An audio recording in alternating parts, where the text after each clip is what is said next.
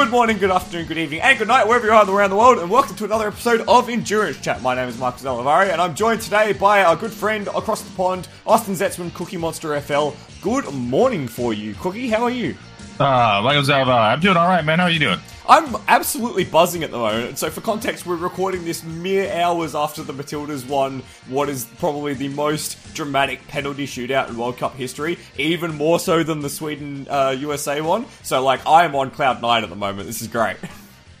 Who needs motorsport? oh man, that's awesome. That's good to hear, man. Yeah, I'm, I mean, I'm, I'm buzzing. It's like 11:30 at night as well. So. you had your first uh, soccer watch party too, which was awesome. That's yeah, cool. it was cute. I love watching soccer with friends. I love watching sport with friends. This is so we- weird and rare. It's this is this is wonderful. Anyway, how how is you? How how how is how is you? My gosh, how is How life? how was me? how is life up the top end? Uh, is me good? Nice. Is me good? Nice. Yeah. Yeah, yeah. I mean, we had a good uh, um, IMSA round last weekend. Was Yes. it last weekend? Uh, yeah, yeah, At some point. Yeah, yeah. Uh, everything blends together at this point. Well, yeah. Uh, but yeah, just enjoying enjoying the uh, United States summer with all the uh, with all the heat that you can afford in Florida. So most of the time, I'm just sitting on the weekends watching motorsports. So Nice. indoors. So, like, this, this is the thing. I'm kind of. So we've been doing this show now for seven and a half years, and it is kind of getting to the point where the races are blending together. It's kind of terrifying. I'm try- struggling to think back because it has been near on a month since we've done a uh, endurance chat episode, uh, and in that time we've had the World Endurance Championship at Monza, the European Le Mans Series at Paul Ricard, and as well the uh, IMSA race at Road America, and like I watched two of those three events. I'll be honest, I didn't watch IMSA, but that's fine. Um, and I'm struggling to remember anything specific about them, uh, because it's been a little while. And also, as you said, they're all just kind of blending together.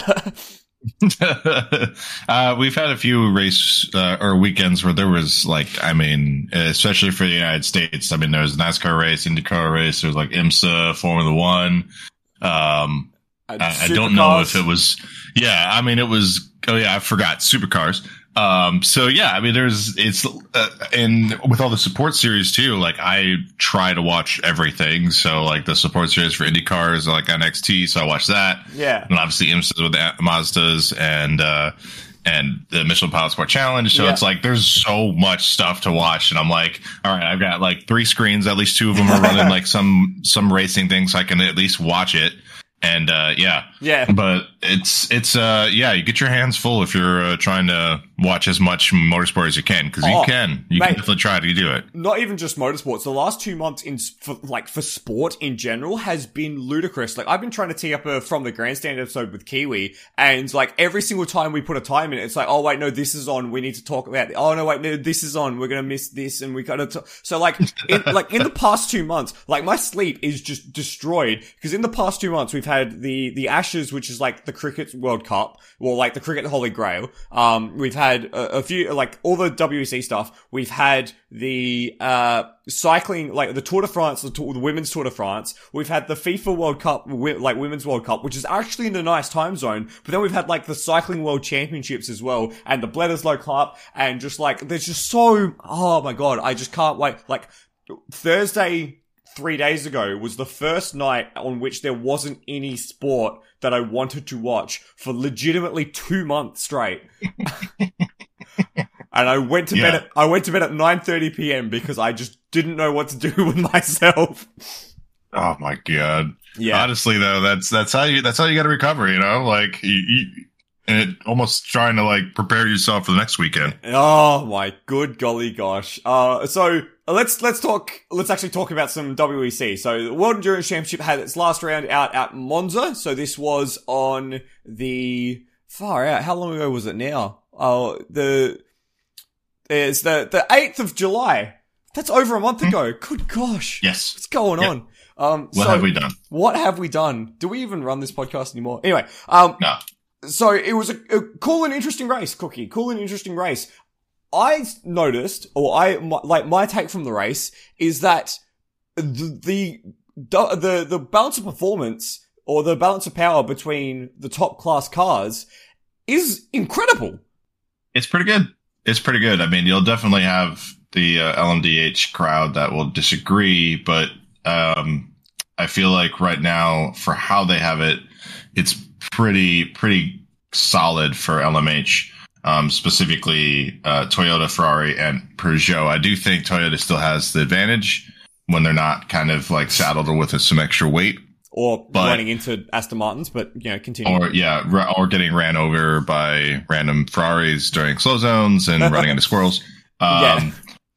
But yeah, I, I mean, it's. Uh, I, I, think Peugeot, Ferrari, and Toyota showed good pace. Obviously, Toyota winning, but um, yeah, I thought Peugeot had a solid uh, bounce back from uh, from Le Mans uh, after their kind of decent showing there. Yeah um, for a podium finish as well. Like that was exactly what was going on. I, I thought it sucked with the 94 having, you know, more gremlin issues. Yeah. But honestly, like it was a great showing for LMH. Um, LMDH was a little bit worse, but well, I think they're. I think it's coming along. Let's talk quickly about the LMH LMDH divide because this is something I've noticed. So the, the the top three finished on the lead lap, 200 laps at Monza, nice round number there. Um, and then the first of the LMDH cars was the Porsche, the number five car, which was a lap further back. But if you look at the other LMDH cars, you know the, the other Porsche was still further back on that that lap, and then the uh the Cadillac was a few laps down. I can't remember if they had an issue or anything, but it, the broadly it seems that the uh, the LMDH cars in WEC competition are not at the same standard. Oh, oh, like remember we're talking about one lap here. So what, like six k's, six kilometers over the course of a six hour race. So if they're they're losing a kilometer per hour effectively, which isn't that much it just stands out quite a lot when you know the gap at the top is only 16 seconds.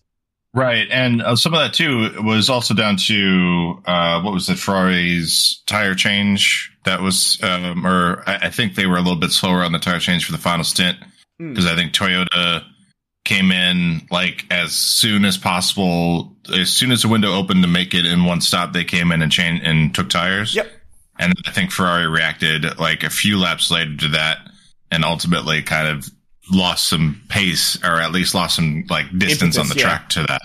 Right. So, uh, I think it would have been potentially even closer had Ferrari reacted a little bit quicker or was on the same page as Toyota was. Um, so I think that was a good strategy play that helped Toyota pretty much steal that win.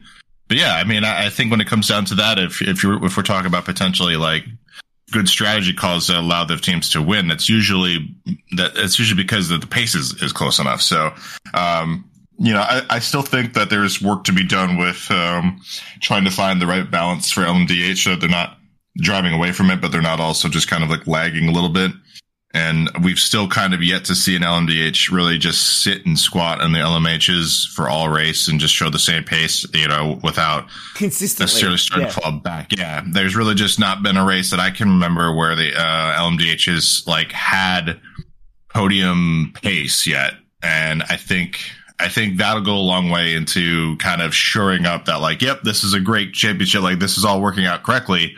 Um, cause I, I feel like it is for LMH. Like mm. if, if we removed all the LMDHs from the field, I feel like, you know, obviously it wouldn't be as fun, but I think the cars remaining would all be very close. And yeah. like we would probably all say like, oh man, there's like, how could you really, there's like very, very minor adjustments that need to be made to BOP, but that's it. Like, yeah, so um, I, I, totally agree. It, it, seems that the LMH cars are all in a really, really sweet spot, and then the LMDH cars are in a really, really sweet spot relative to each other. It's just that the LMDH cars are like a, a tenth or a, a, a two tenths behind the LMH cars in relation, and it might not be in outright pace, but it might just be over a stint. It, it seems that the the LMDH cars are less capable of keeping their tires together and keeping their stints consistent than the LMH cars. And I wonder, Cookie, if that is something that is a, a consequence of how the car is designed. I mean, of course, they're using the mm-hmm. uh, the upcoming LMP2 tender chassis.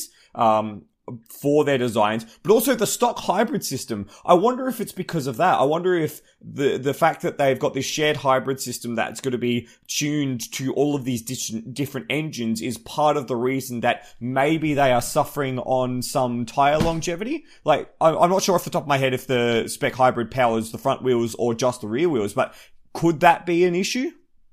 Yeah, I mean, it could easily be an issue. I mean, it, it's a, it adds a level of complexity to the entire argument.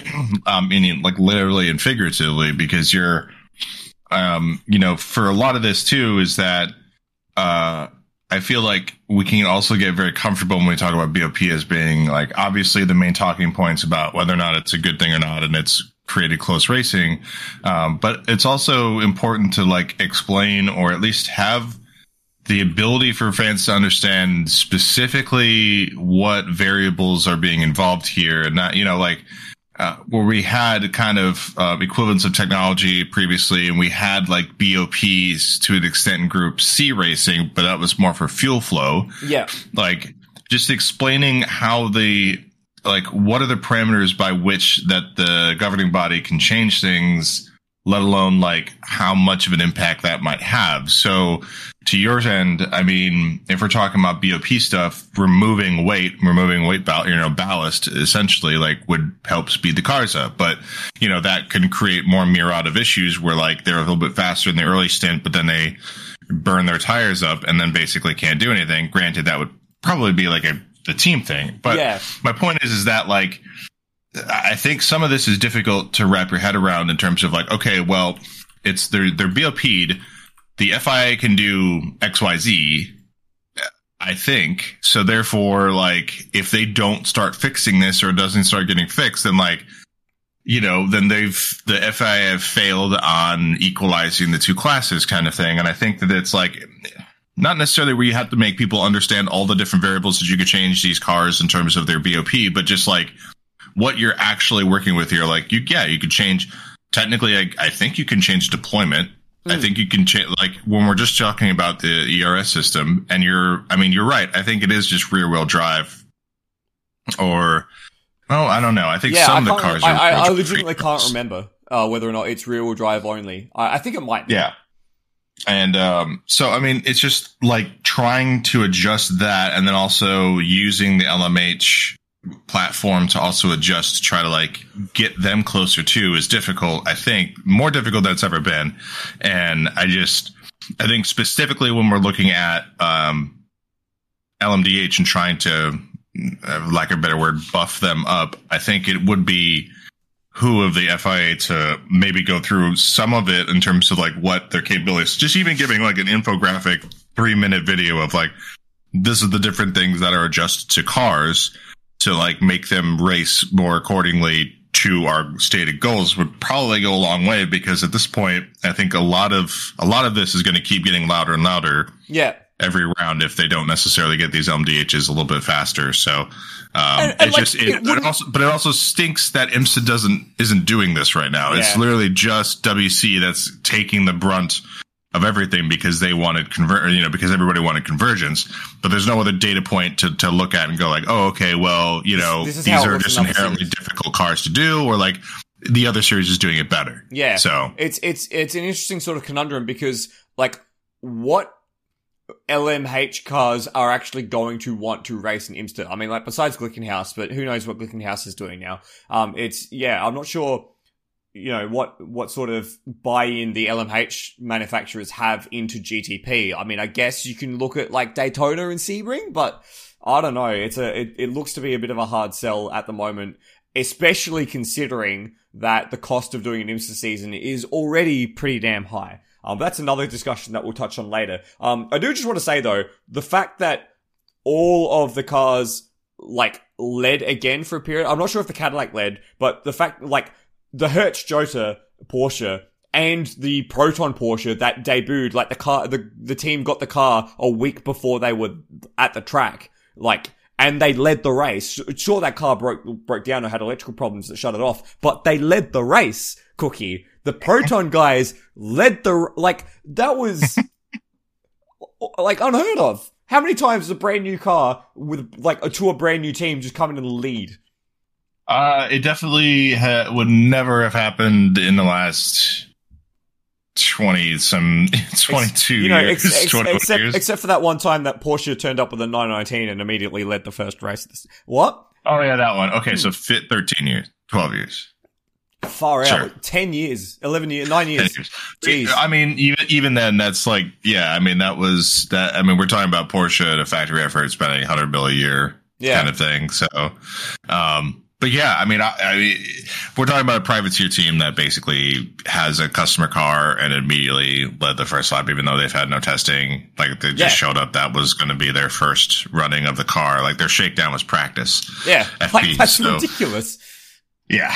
Um, um, an incredible feat for sure. Yeah, even though they didn't get to the finish. Um, speaking of, well, I mean, I guess, I guess this is a, a good follow on then. So one of the cars that did finish in the top six, in sixth place, in fact, was the Toyota number eight. Uh, so that, you know, beat out three of the four, uh, LMDH cars. Uh, and that was despite having a quite sizable penalty for absolutely murdering the D'station Aston Martin. Um, in, with Sebastian, Bo- Sebastian Buemi just seemed to have one of those stints from hell where everything goes wrong. He spun the Ferrari at the first corner and got a five second penalty for that, a slap on the wrist. And then later on the stint, uh, a bit of a, a bit of, I don't want to say lazy, but a bit of an unaware move back to the racing line into Ascari and just completely destroyed the D'station Aston Martin. What did you make of that incident, Cookie?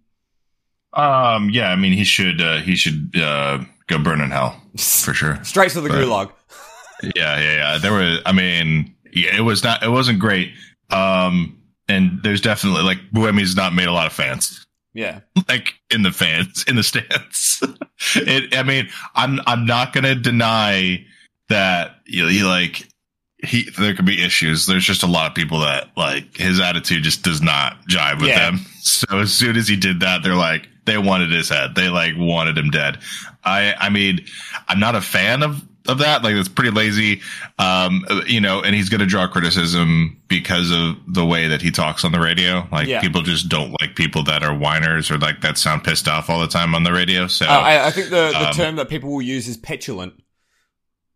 There we go.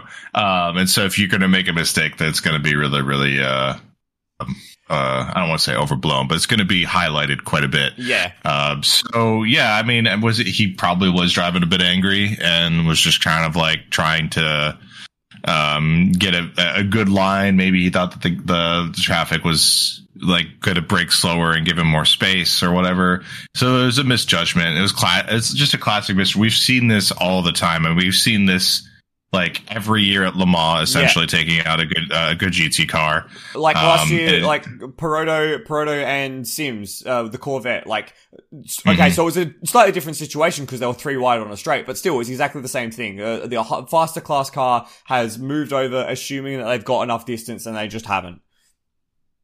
I think one of the United cars this year at Le Mans Yeah, also kind of doing a three wide thing got over too quick and then and sniped a gt car so i mean again this is an lmh factory driver and very he's a professional um platinum rated uh driver so he should obviously be able to to not crash To not out gt that, cars yeah.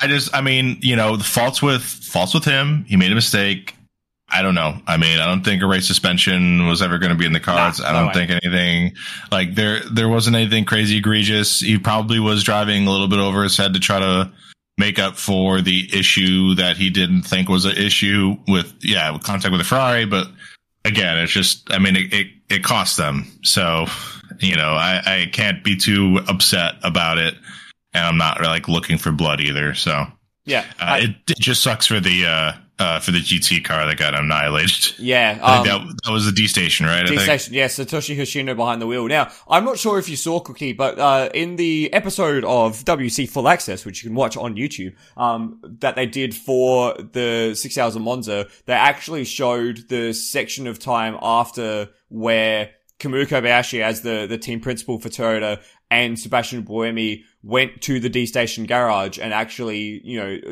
went to talk to uh, Hoshino, who was still in the medical center, but actually talked to his co-driver Tomonobu Fujii and you know apologized and and all that sort of stuff. And it was actually uh, it was a bit weird. Um, I I don't think Fujii was very uh forthcoming with accepting that apology, but I think he also understood that it was a racing incident. It's one of those where like they were still very hot headed because, you know, Buemi had just gotten out of the car and was, you know, obviously apologetic for the fact that he'd destroyed someone's race and sent someone to the medical center. But also Fujii had a quite a, uh, quite a reason to be pissed off in that instance.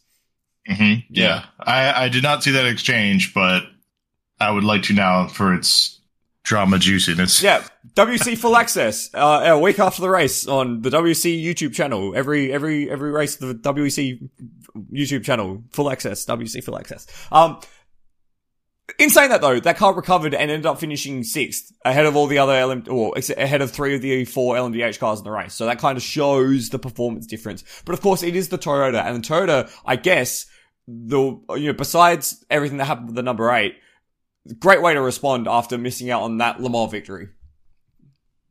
Yeah, it's uh depending on who you talk to. I mean, I guess Toyota were accepting of everything that went down in Le Mans, or people like there's they're very very upset. Yeah, I don't know. I I've seen I've seen multiple articles in which they're they were totally fine with everything that went down and they understood it, and then the other ones where they were just like internally they are so upset.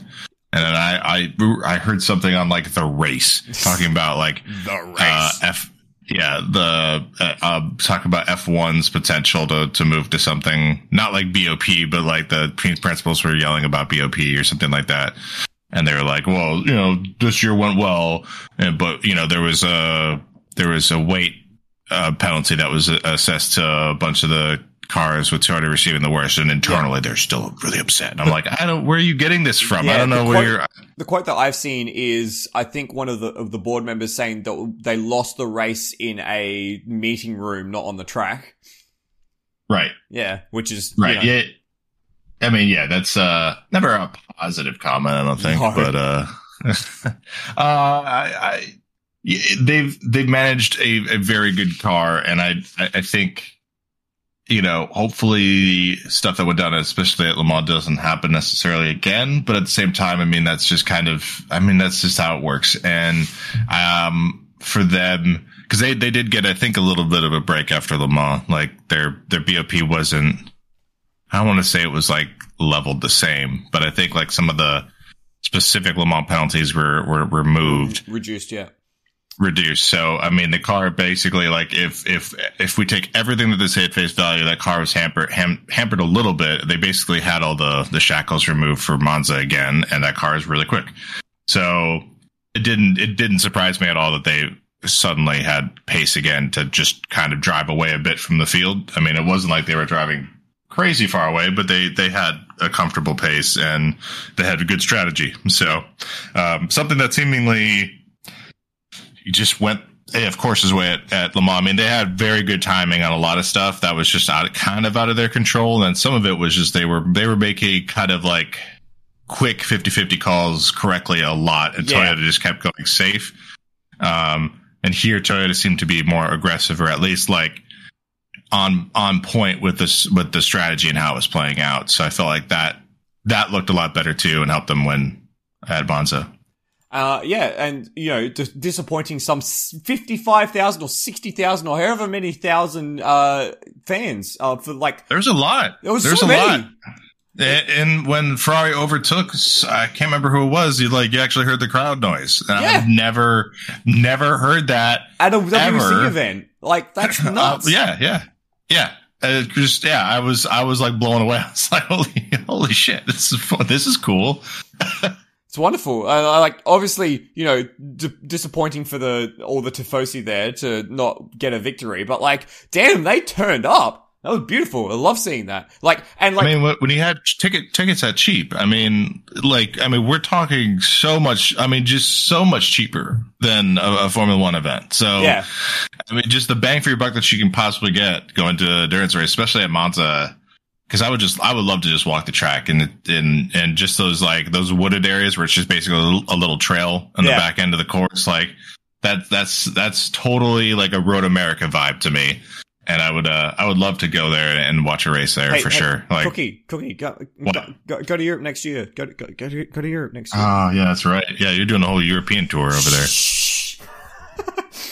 Yes I may I may be making some travels but that's next year. Um okay Great play, a great race overall in Hypercar. Um, one thing I have noticed, Cookie, as well, is that because Hypercar has just been so damn good, we've just kind of stopped seeing a lot of action in LMP2 because they just don't broadcast it anymore. But, you know, it's, I guess that's fine. Um, but LMP2 was good as well. Uh, Jota did good. They finished a lap up on everyone, which is, you know, pretty good if you're finishing a lap up on the rest of the class. I mean, pardon me, that's Go to because, smash.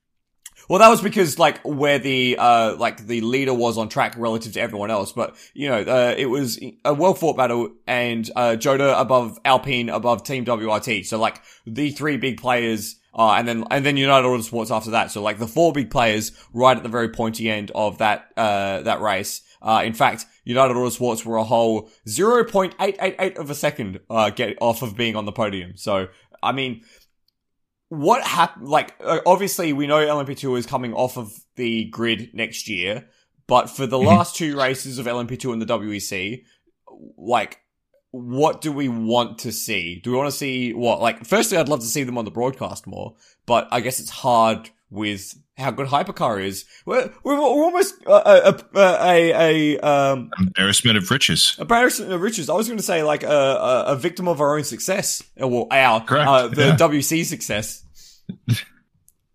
Ah, you're part of them too, man. Nah, Don't don't humble yourself. Don't humble yourself. You're uh, you're you're WEC, man. Nah.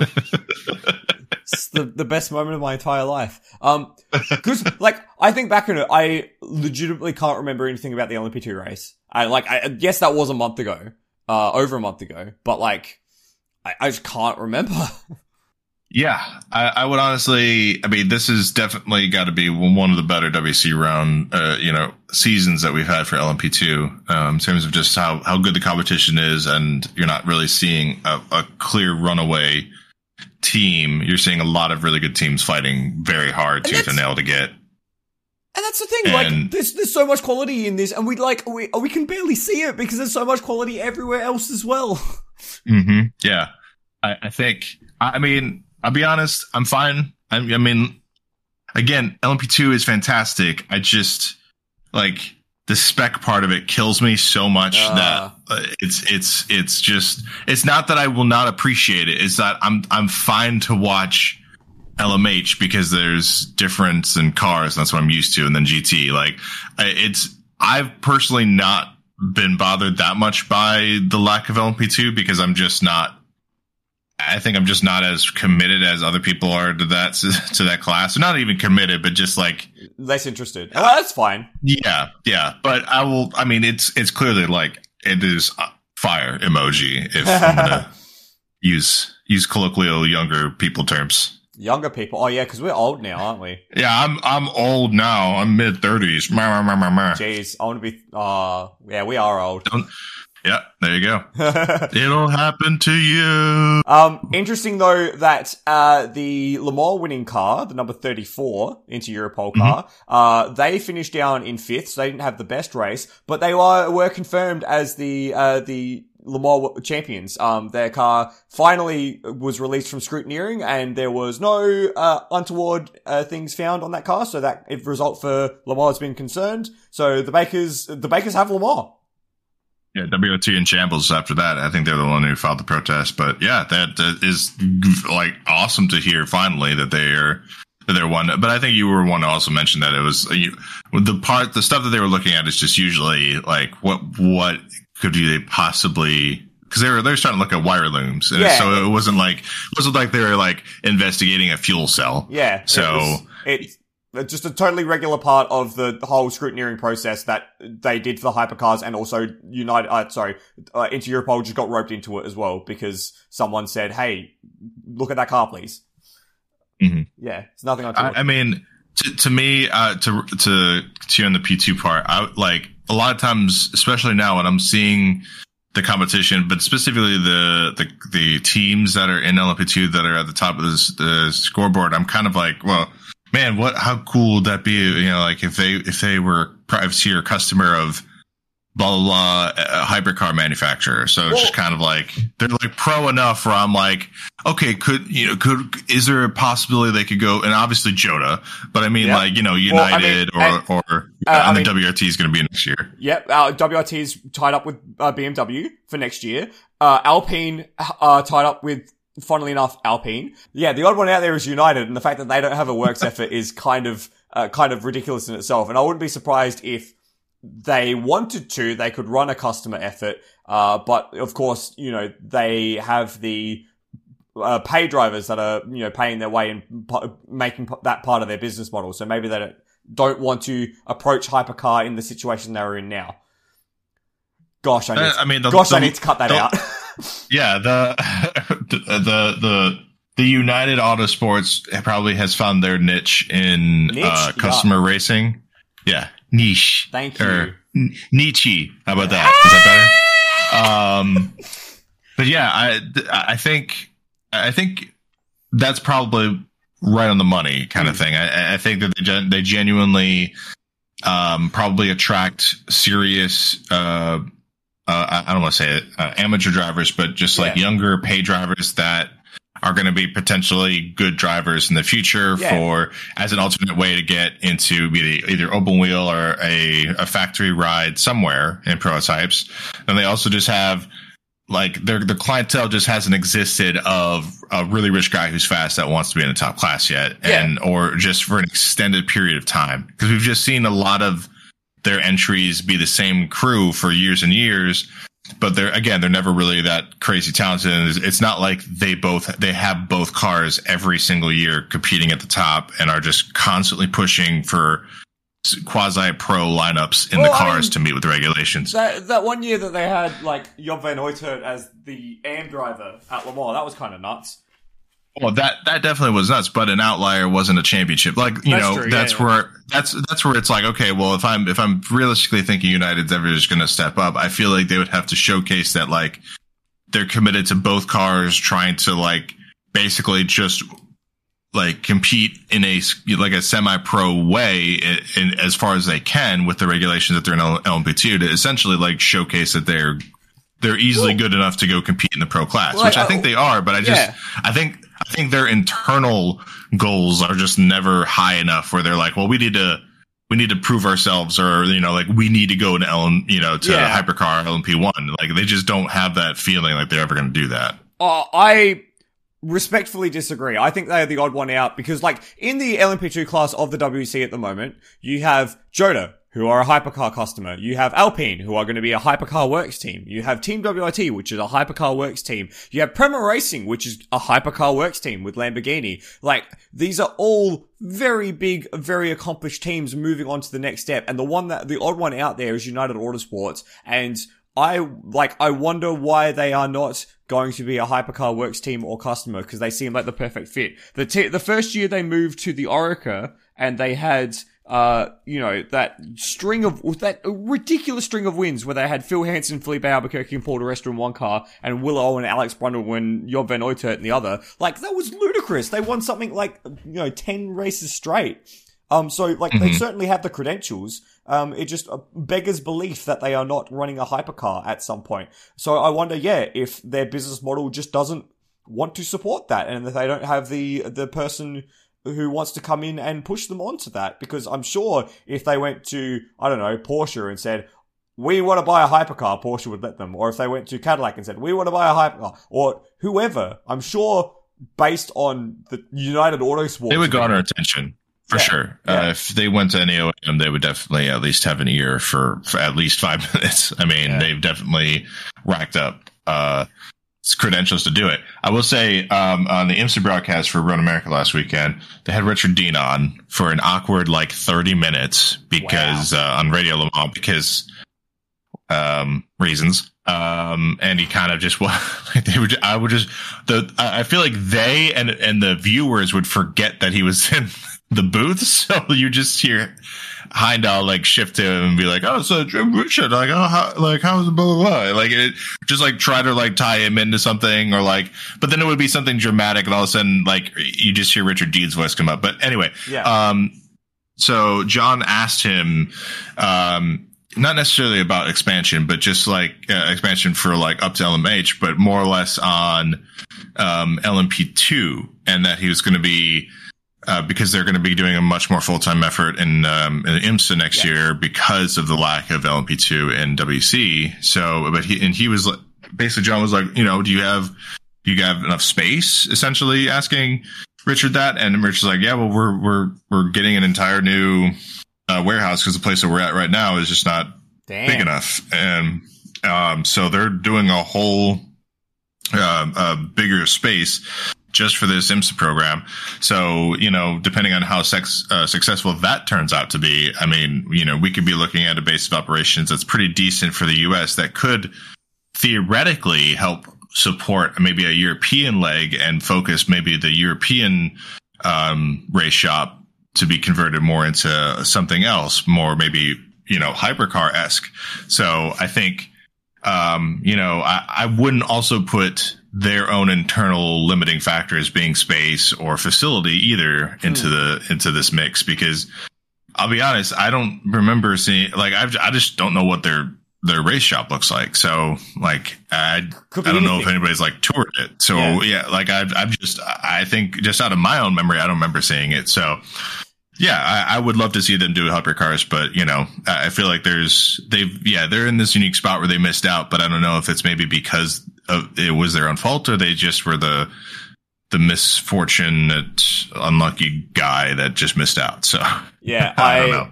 I, yeah, I'm not sure on that either. Um, let's leave LMP2 for there. Let's talk about GTE, GTEM because there was a few things going on in GTEM. Uh, one thing was that it was a Porsche 123, which is great. I love that. I love it when Porsches win at Monza because it really just tickles me in the right spot. Um, but we also had, Cookie, you're gonna love this, the first of our championships awarded uh, and that is because the number uh, 33 Corvette Racing Chev- uh, Chevrolet Corvette uh, finished above both uh, the Iron Lynx. Uh, I almost said Ferrari. The Iron Lynx, uh, Iron Dames Porsche, and the ORT by TF Racing Aston Martin to confirm Ben Keating as the best Wands driver that has ever lived. Uh, yeah, I can't even remotely disagree with that. Um, this is the earliest uh, a class championship has been. well, there's two uh, rounds pretty left. much. Yeah, yeah. This is. I don't. I don't think we've had a, a, a class in any of the other categories that has clinched a championship this early. No, not at Um, all. Uh, and as well, And like- then their performance at Le Mans. I mean, you know, like to do to have both of those feats essentially in the same year. Uh, I mean, it really speaks to how good that car is Yeah. and how good the uh, good the drivers were in it, and it, especially in an AM class like that, it's Yeah, got to go to Ben Ben Keating. Keating is, and how good Ben Keating is.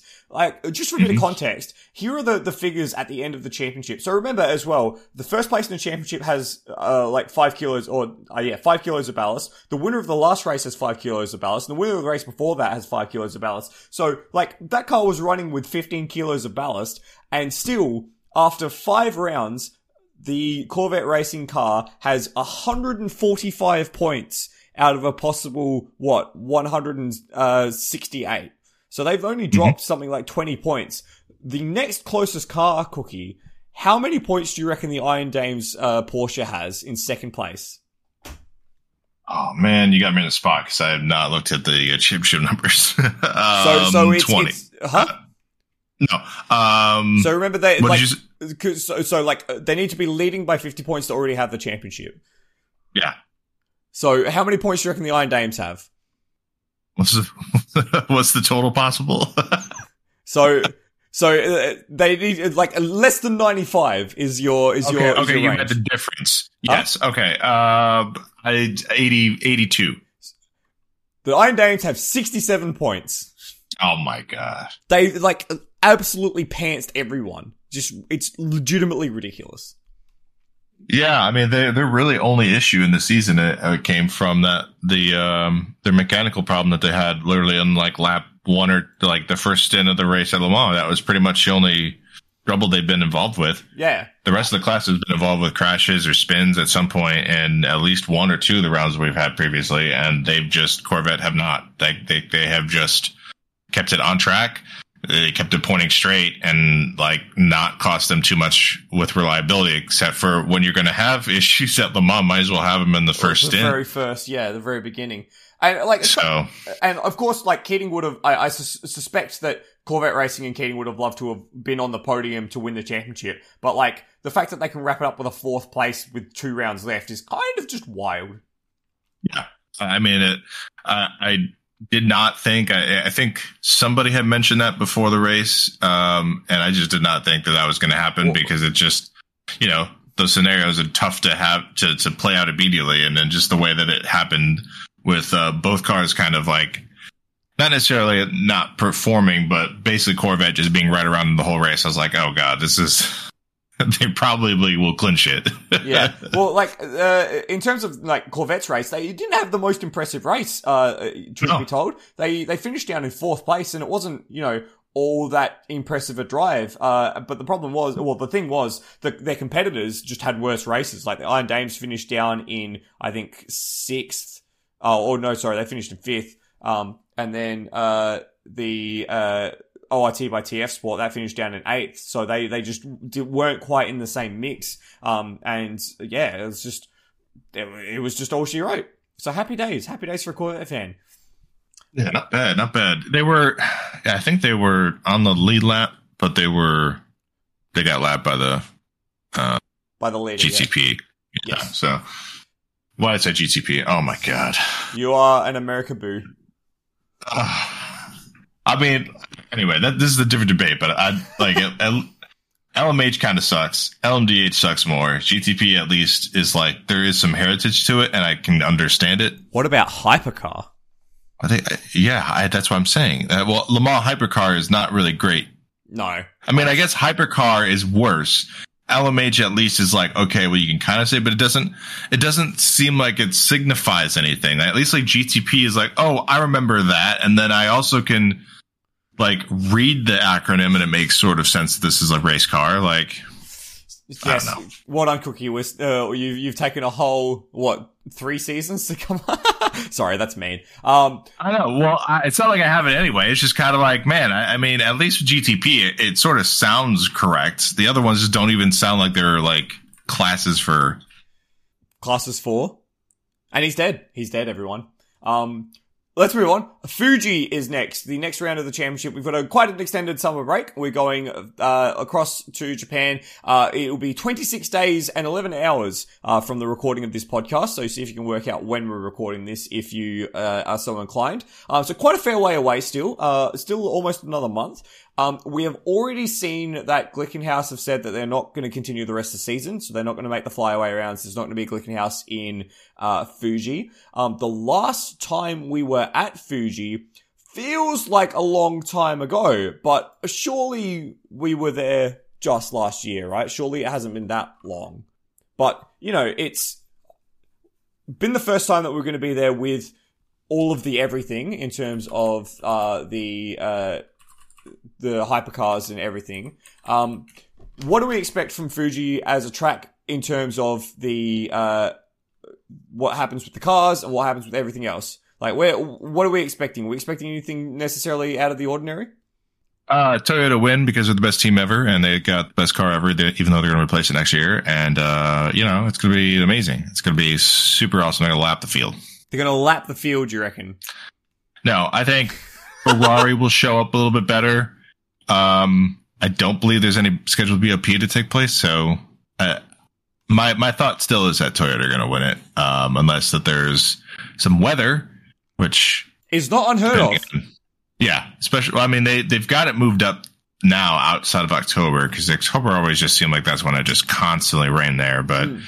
uh, so we'll see how that works, and hopefully we can get some rain because I would love to see a uh, a wet weather race with uh, the LMH field. That'd be fun and interesting. I feel like that would be super duper smexy. Um, yeah, see if the Peugeots can win. That would be super interesting. Like, because we had a like a little bit of rain at Le Mans, but we didn't have a lot of rain at Le Mans, did we? We uh, at times we did, yeah, at certain parts of the track. Uh, yeah. mainly heading into the Porsche curves where like four cars yes. aquaplane. I was asleep but, for that, um, so I missed that. Yeah, that was uh, that was gnarly. Um, but yeah, we have, I mean we haven't had a really wet weather race, but it seems like the Peugeots handle anything other than perfect conditions better than a lot of the other cars, which kind of surprises me. But at the same time, I mean, I feel like ground effects yeah help a lot too I, with that. So. I wonder I wonder if we'll actually see. You know how like uh, in certain conditions you can get the sort of um, uh, vortexes, visible vortexes off the wings. I wonder if yeah. you will be able to see that in the Peugeot's Venturi tunnels, um, like Ooh. through, like out the back of the brake lights if, if the conditions are right. That would be sick. That would be I would, sick. I would, uh, yes, I would, I would absolutely pay to see that. Um, uh, just quickly, I've got a I've got a fun trivia question for you, Cookie. Yes. Um, yes. there is one team that has won the six hours of Fuji overall since it's been a WEC event that is not a Toyota. Who was it? Uh, Rebellion. No. Porsche. Yay! I thought Porsche was the easy answer, so I was gonna try. I was like, I well, was lowballing it I for didn't you. think they. Oh, okay, okay. Porsche. Yay! Um, like interestingly, interestingly enough, the um Audis never won in Fuji, like at all. Yeah, yeah. Hmm. I mean, when they, well, that yeah, that it. I think they started going to Fuji when 2013 or 2014. 2012 was the first year of the um Really? six hours of Fuji uh, as a modern event. Yeah. Um, and yeah, And Toyota just kept winning it. Yeah, Toyota won. I think that might have even been their first race win in the WEC, perhaps. hmm Um, I don't know. I don't don't quote right. me on that if you're listening. I mean, if Audi haven't won, 2012 would be the first year, and it was just Audi and Toyota and uh, Peugeot. and Toyota. So oh yeah, Audi and yeah, Yeah. Peugeot. Per- Peugeot would Oh, count. sorry. Uh, so it had to be yeah. Toyota. It had to be Toyota. There you go. Um, yes, so that's that's Fuji. No Glickenhaus. Um, how do we feel about that? What do we feel about Glickenhaus's future? Uh, pretty low. Yeah. Pretty low. Yeah. I mean, I, I mean, they might show up next year for Le Mans, but I, I don't know. I just they they need help financially, and I just don't feel like they're going to get it. And the the the the customer that they have doesn't really help them at all with this because the, he just wants to do Le Mans, so which is understandable, but it's not getting the car out there to to race without Jim's direct financial support, which they're not really getting. I don't think enough return on their investment for him to be making a lot of money off of it. So I, I don't know. I don't know unless unless the uh, the road portion of this gets a li- going a little bit more, but I don't. I don't think that's happening either for a while. I mean, he's not really announced anything of like, oh, we're moving into a new building or something. So, uh, you know, it's still working out of a relatively smaller garage and getting that stuff built. So, I, I don't know. I mean, like I said, they're going to need some, they're going to need some outside cash injection, I feel like, in order Yeah. for that team to start doing anything, uh, besides just showing up to try to collect a, a check and attention. But, I, yeah, I'm, I'm, I'm low on him. I'm That's low on him, Mike. I like.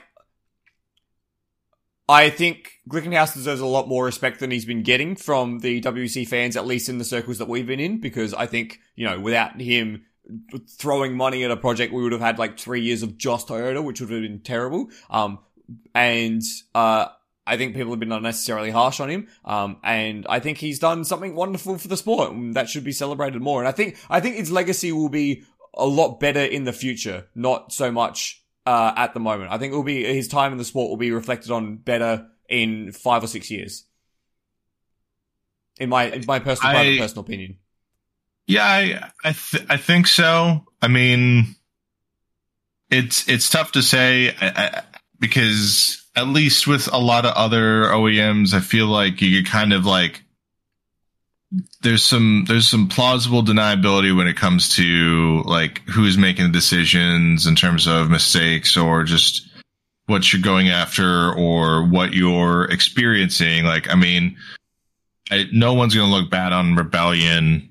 I don't think at all for what they've done because they they basically just sat and did their own thing as a privateer for so Yeah. long and not really like tried.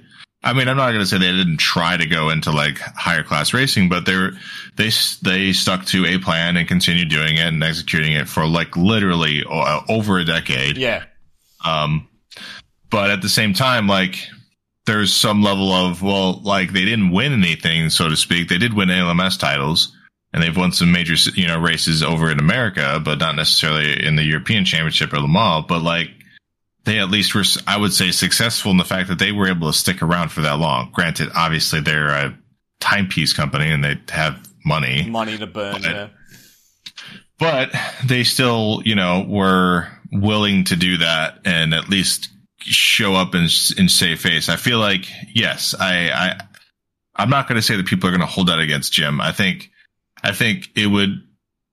I think there's a lot of like tease, almost like the Nissan LM GTR was to a lot of fans, where it's just kind of like, man, it.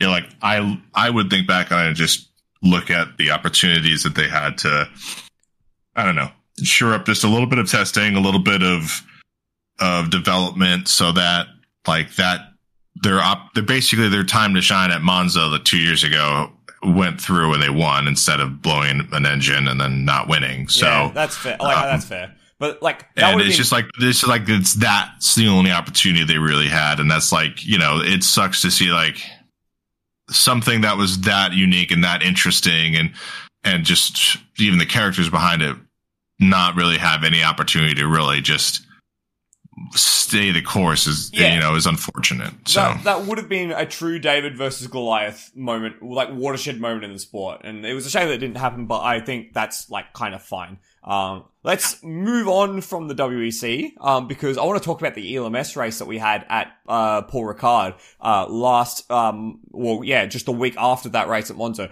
Because holy heck, that ELMS race was straight fire. Uh, did you watch that ELMS race, Cookie? I watched a little bit. You, watched a little bit of it. Uh, like, just beforehand. Just yeah. beforehand, yeah. Just before we started yeah. recording. Um, yeah, yeah, yeah. Let Let me tell you, that was one of the best races of the season. Besides all the other best races of the season we've had so far, and I think I not not too many people will disagree with me who have seen the ELMS race because you watched most of the first hour, didn't you? Correct. Yeah, um, which means you watched all the slow, boring bits. Um, uh, yes, yes. uh, unfortunately, um, and like the race ended in an awesome climax. Um, but let's let's talk about a few other things. Uh, firstly, let's talk quickly about Michael Fassbender, who had quite a decent race from a personal standpoint, except for the fact that he got like smacked twice by un- like other cars running into him. What's the dude gonna do to get a break, man? Yeah, I so I and I was saying it earlier. I don't I don't know. It's necessarily that he's done anything crazy wrong. I, I think it's just it's just teething um still a little bit of a driver who's you know I mean he just picked this up three years ago. Five years ago I, now. five years ago. Um and he's basically now running GTE which is slightly faster machinery than GT3 cars. Like he's doing I, he's not driving over his head, I don't think, but uh, I think there's still just little fundamentals of just being in the car all the time and and um and not necessarily avoiding contact or anything like that, but just kind of being at the wrong place at the wrong time. And yeah. he just, you know, it's just, it's little stuff where that just seems like a platitude. It just, uh, whatever. But, you know, sometimes it is just like experience of knowing like, okay, well, nine times out of 10, if I'm in this spot, like I, it shouldn't necessarily be my fault, but I could be in this kind of not a fortunate scenario for me. Yeah. And I've just, I've just seen contact and spins and stuff like that that have, it seems like that's where his head's at still, but I, I'm not going to fault him. I, I'm, I just hope it doesn't discourage him and he just, he keeps his head down and, and keeps at it. Like, cause it's, he's, he's got speed. Like he's not slow uh, which is what I think everybody's worried about when an actor tries to, to pick up the sport. But, um, like I'm, I don't know if he's got Paul Newman speed, but he's definitely quick. Like, yeah. He's not slow. And uh, as well, like it's a good thing you make about the good point you make about the um like just being in the wrong place at the wrong time because the first uh the first incident uh, he was just 100% not his fault. The, the, the car that's tried to make the move on the inside has just absolutely got it wrong and just basically plowed into the side of him. And it's like, you can't really do anything in that situation. You're just kind of in the wrong spot. But, uh, yeah, like, could a better driver have identified that would be an issue and turned out into the runoff? I don't know. It's just, it's one of those things. Um, yeah, so uh, yeah, one of those things where a little bit more experience and he may have been able to make a quicker, better decision um, in that situation. Uh, what I will say though is that once we had the safety car um, for the Team Virage car, well, sorry, it wasn't the Team Virage car. Once we had the safety car, the entire race just lit up. Uh, the second half of the race, and of course you missed this, so you don't know shit. Um, the second half of the race was absolutely wonderful, and we almost saw team racing team Turkey take another overall win. It was like that close, um, which would have been quite something after their not surprise win at at Barcelona. Like if they'd backed that up and gone for two for two, that would have been just wild. Yeah, uh, and I mean their performances have been fantastic. It would have been much deserved too. It just, uh, yeah, it was a bold strategy call that just, um, it didn't pay out. I mean, it could have been a lot worse though. yeah, that's true. So if, if you guys haven't seen the end of the race, I'm, I am going to spoil it for you because it was wonderful. But leading, coming into the last stint, it was Delétraz, uh, who was fighting off, uh, James Allen and Neel So Racing Team Turkey, Algarve Pro and Duqueine. Um, I think Delétraz elected to keep the same tires on the car, whereas the other two drivers uh, had fresher rubber to put on the car, and uh, like it was very clear that the fresh rubber was going to get them home. And like, as well, just as a sidebar, the weather at Paul Ricard was ludicrous. It was something like 35 degrees, uh, air temperature. So it was, Yikes. You know, yeah, it was quite warm. Um, I am going to see if I can actually get a proper exact number on that. Uh, let's see, weather report. Um, but like, it was tire burning temperature effectively. Yeah, like highs of highs of 30 uh, air temperature, 50 degree tach temperature. So like l- quite bad time if you're a, you know, uh, right front, t- uh, left front tire at Paul Ricard. Um, and eventually it became clear that the tire was undergoing some significant stress because his lap times just dropped off a cliff. And yeah, with not long left, with less than 10 minutes left, like less than 10 minutes left in the race cookie, and the top four cars were separated by less than five seconds. it was that close. And that's in the, crazy. In the end, James Allen got through to lead the race and take the win, a second ahead of Neel Jani, and t- four seconds behind that, Louis Delétraz managed to hold on for third ahead of uh, the Inter Europol competition car. I think it was uh, uh, Rui Andrade in that car at the time, and that was like half a second, quarter of a second at the line. So after four hours of racing, Cookie, the top four cars were within six seconds, and like it was super duper tense uh, between that. So like super duper cool race. Do recommend if you haven't watched it, uh, at least catch the 52 minute highlights because it was a great race. Yeah, I mean, just the the ELMS, the just the finish that I was watching was yeah, how close those cars were.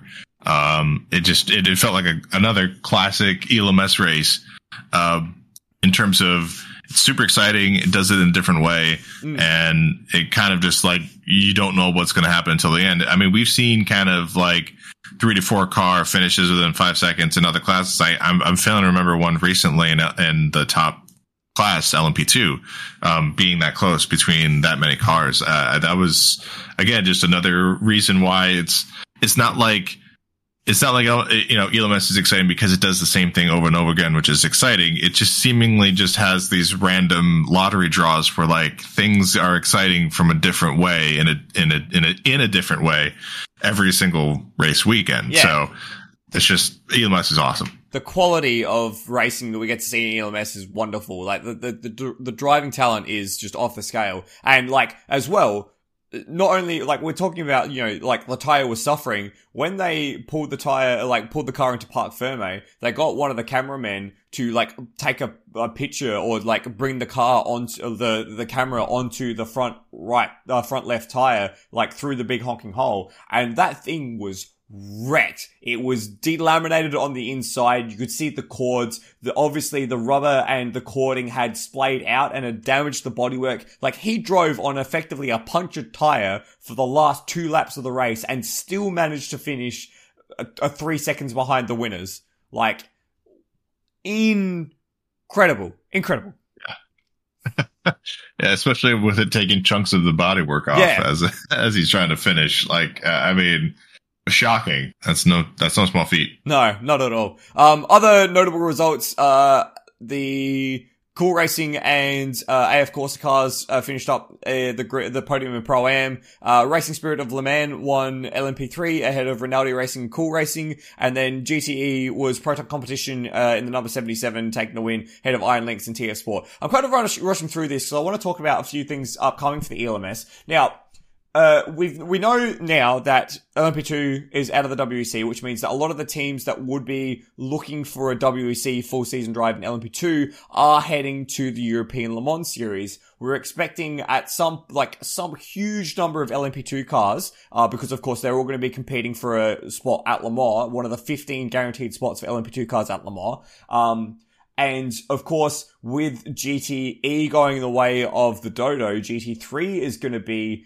uh, the main car of choice for the GT ranks. Uh, the question that I've seen posed by those who are on the button with these sort of things, particularly Graham Goodwin of dailysportscar.com, is what happens to LMP3? Now, LMP3 has been a, a platform that you've really enjoyed, Cookie, but it's due for a refresh in terms of its engine tender and its chassis tender in the next few years what uh, if the grids of if the grid of LMP2 cars and GT3 cars start to invade invade? What happens to the LMP3 class in the European Le Mans Series, Cookie? Uh, that's a good question. I, I I wouldn't even be shocked if they try to do something like a Michelin Pilot Sport Challenge where they do an LMP3 GT4 race or something like that. Like because I just it, I could easily see where LM, uh, ELMS doesn't do that because they they have to kind of be a catch-all for some of the teams that aren't in WC, can't be WC, or just aren't necessarily good enough for that. And I mean, it it would be weird to see them be denying uh, some stalwart teams in GT3 um, next year, you know, that have been in the LMS just so that it supports their LMP3 model. Mm. Um, I, I, don't know. I mean, or we, or really, or that, that or realistically, we see them try to expand a bit on the um, Road to Le Mans series. I mean, I don't like they they've got basically too much. they got too much now to try to like spread around into all of the different series. They essentially need to start falling back on something else, making another tier, so to speak, so that they do have a, a, an outlet for these teams to to try to utilize. Mm. Um, but yeah, I mean, they do right now have. Uh, a lack of better term, an embarrassment of riches when it comes to people that are interested and want to be involved in all the series. It's just how do you divvy that out without necessarily, um, you know, locking out a lot of good quality racing in the ACO's ladder system for years, decades and, even. And that's the thing as well. It has been a ladder system. Like you look at teams that have built their way up through the ladder, starting in LMP3, like for example, Inter Europol, who won a championship in LMP3, built an LMP2 team, moved through the ELMS, and then went went to the WC and won Le Mans. You look at the likes of Cool Racing, which has you know cars in the Leisure European Series, LMP3 and LMP2. They're building their way through the ladder. Uh, it's you know it's not that long ago that some of these teams like United Autosports were building their way through uh, the ACO ladder. So yeah, I wonder whether the the latter kind of gets diverted um, because of the oversubscription. And like the the class isn't huge at the moment either. We've got what something like uh, 11 cars, 12 cars at the moment. So, you know, in comparison to the LMP2 class, it's only a little bit smaller. But like, if we're seeing, like, I've seen, saw a Daily Sports Car article where he's supposing 20 LMP2 cars for next year in ELMS. Like if you got twenty LMP2 cars in the grid, where, where's the rest of the grid gonna like? You know, what where's that gonna come from? Like you yeah, yeah. you're gonna squeeze some people out. Yeah, I mean, and this you know, it's not like even to the extent too where we have enough pit stalls. I mean, mm. you know, we're, we're, super hamstrung, especially with the cor- like the courses that are that we're going to the LMS. I mean, they're mostly uh, FIA grade ones, and they do have like that that quintessential European paddock, but like it's not necessarily the most like efficient when when it comes to cramming people in. You know, at least with some of the American tracks, you can kind of make like it work by expanding in, it. Yeah. Right, right. It's just a wall. So it's, you know, for pit stops. So to that extent, like it's a, it's a little bit easier to manage this kind of massive swelling of, of car counts, but I, ELMS really can't handle that. Like they can only really handle so many. So yeah, uh, I saw that too. That was it's surprising that that that many are looking potentially to go in, into the class. Um, or, or it even seems that like the ACO are are looking to have that many, um, as many as twenty uh, LMP2s in ELMS. It seems crazy to me. I mean, the the racing will probably be insane, um, but yeah, it, it really does then mean that uh, we're going to see either way less GT3s than we thought, or we're going to see the LMP3 um, category get just axed completely and maybe just stay in Asian Le Mans Series and then Road to Le Mans. Like, yeah, that, and I think that would be a shame. I think the LMP3, despite it being a little more difficult to follow because of the pit stop regulations and uh, you know, the bronze driver, or well, not the bronze driver, but the like confirmed AM thing, um, it does bring a lot of color and a lot of character. And I think taking lower classes out of multi-class events is a bad thing because you're then sort of sanitizing the uh pace difference between everyone. And I love when there's weird pace differences because it makes the racing interesting. Mm-hmm. Yeah. I mean, it, it adds an entire random factor to it, which you, you really can't control to a certain extent and can really hamper the pace of a faster car that should maybe get to pull away, but can't because they're not either, they're not managing traffic as well. They're just getting caught in bad times of traffic. And it just adds an entire variable to it that you don't find in the other it uh, uh, series. It is the good stuff, which is why I kind of have turned off of just GT3 racing lately because it is just a little samey. But that's another conversation. Uh, the next round for the ELMS, which is really really cool, is at Aragon uh, in the uh, Spanish, well, the Spanish track that a lot of the teams use for um, uh, testing. Actually, Cookie, uh, a lot of a lot of teams have gone there for testing, group testing. Uh, I think even a bunch of the hypercars um, have gone and done uh, testing at Aragon. But the interesting thing for the next race of the season is that it is a night race. It will run through into twilight, which I think is bloody cool. They should do more. They should try and do more of that. Um, yes, it'll be it'll be a new track for racing um, for the European Le Mans series. What do you reckon about the Aragon circuit and its uh, its format for European Le Mans series? Do you reckon it'll make a good ELMS track? Yeah, why not? Ah. Everything makes, good. Everything makes a good ELMS track. Of course, it's got the long back straight, um, and the kind of inverted corkscrew, like where it's a, uh, well, it's, it's kind of like a long corkscrew with a really, really long exit to it. Um, yes yeah, a track normally used for MotoGP. Of course, it is the height of summer in the Iberian Peninsula, um, and uh, the fact that we're doing a night race is probably actually, you know, quite good planning from the ACO. But I wonder, you know, we saw quite a lot of tire dramas uh, at Paul Ricard because of the heat. What, how, what is that going to have? What effect is that going to have rather on the cars at uh, Aragon? Uh, great question. Somebody with way better experience and understanding can answer that, but I, I don't know. I think I think it would be uh, slightly similar to what we're seeing here. Potentially, um, some setups uh, on cars can can maybe cause some punctures, and we might you know we might see that. I don't I don't necessarily think that. I mean, the the track layout itself will kind of have some areas where you can run over some debris, but um, I mean, I think Paul Ricard was definitely pretty hot. We'll just see what the the temperatures are going to be like. I, I mean, it's still not going to be cool when they start racing, so um, it might be a case where yeah, they might have to baby their tires a bit um, early on in the race just to make sure that they're not going to start abusing them, and see after the first couple stops what the uh, the conditions of the tires are like, and then they can go from there. Uh, I I absolutely love the fact that they're going to Aragon. I think it's a cool circuit. Yeah. I also love the fact that they're going to try to do this at night, which, I mean, I think that they, you know, like it's just, it's cool.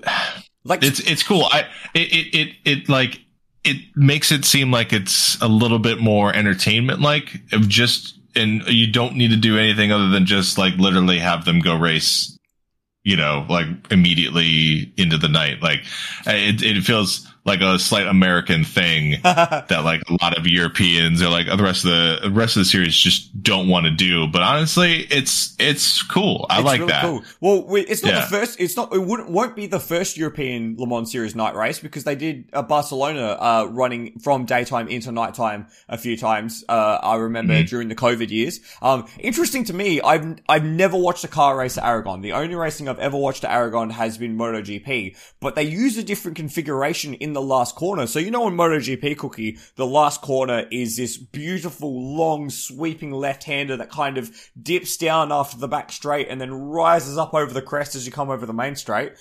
They don't Mhm. use that. They don't use that for, for car races. They go a bit further down the straight and use this extremely tight hairpin, and it's kind of a Yeah. long chicane back onto the main straight. hmm Uh, definitely a, a spot to see some uh, last of the relay breakers and sending mail and uh, whatnot.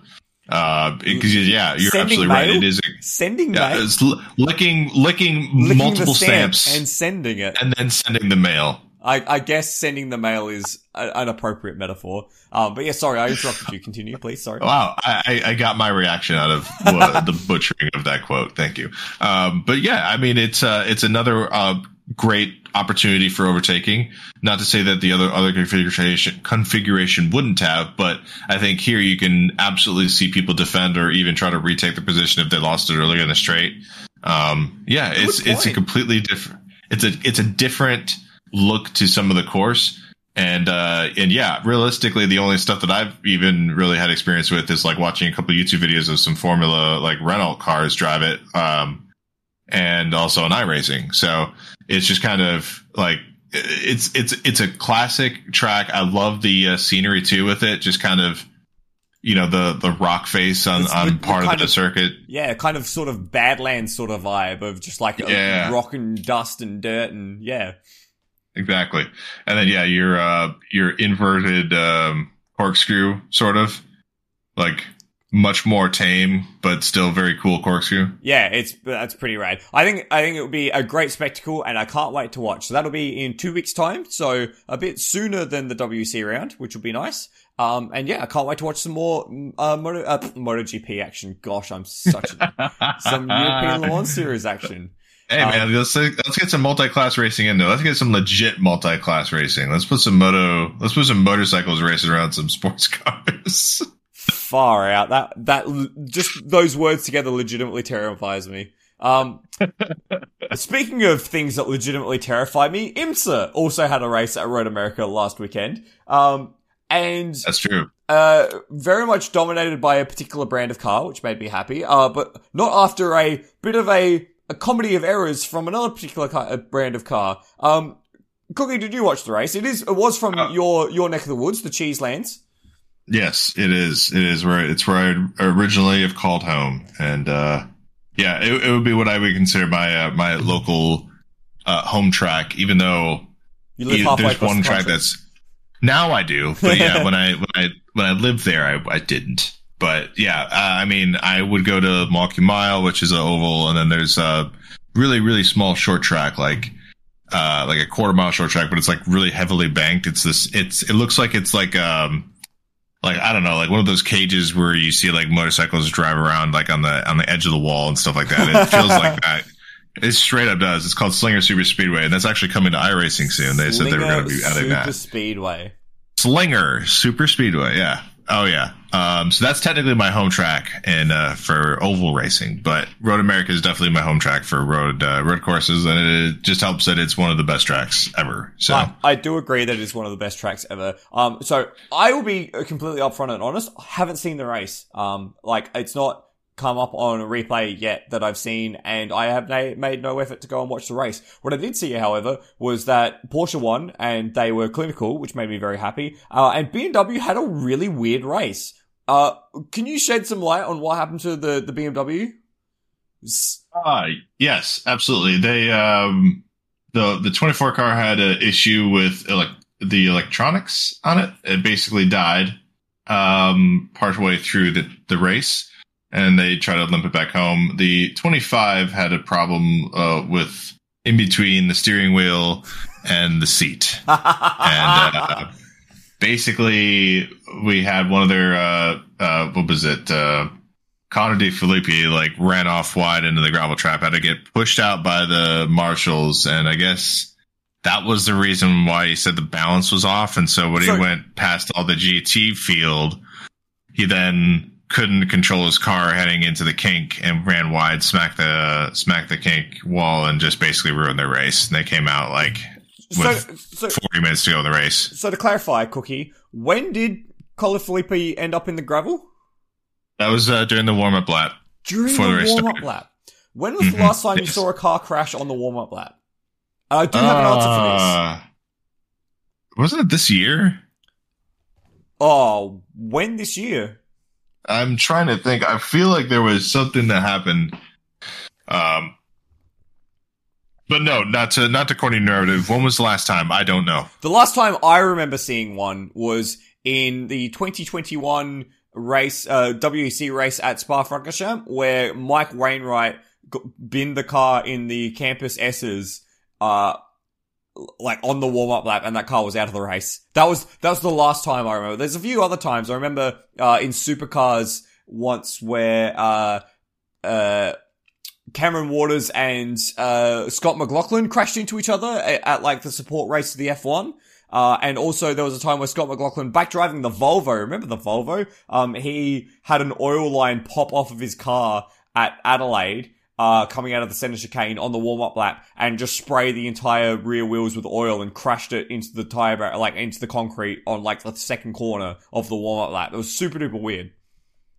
Uh, uh, this I, I don't know if this technically counts, but yeah, the uh, Toy Fires de Spa this year had they were in the safety car for like the first ten minutes, and a car, a Porsche, I think, like uh, crashed over Raidillon, like I think trying to catch back up to the field for Oh, something. So, No.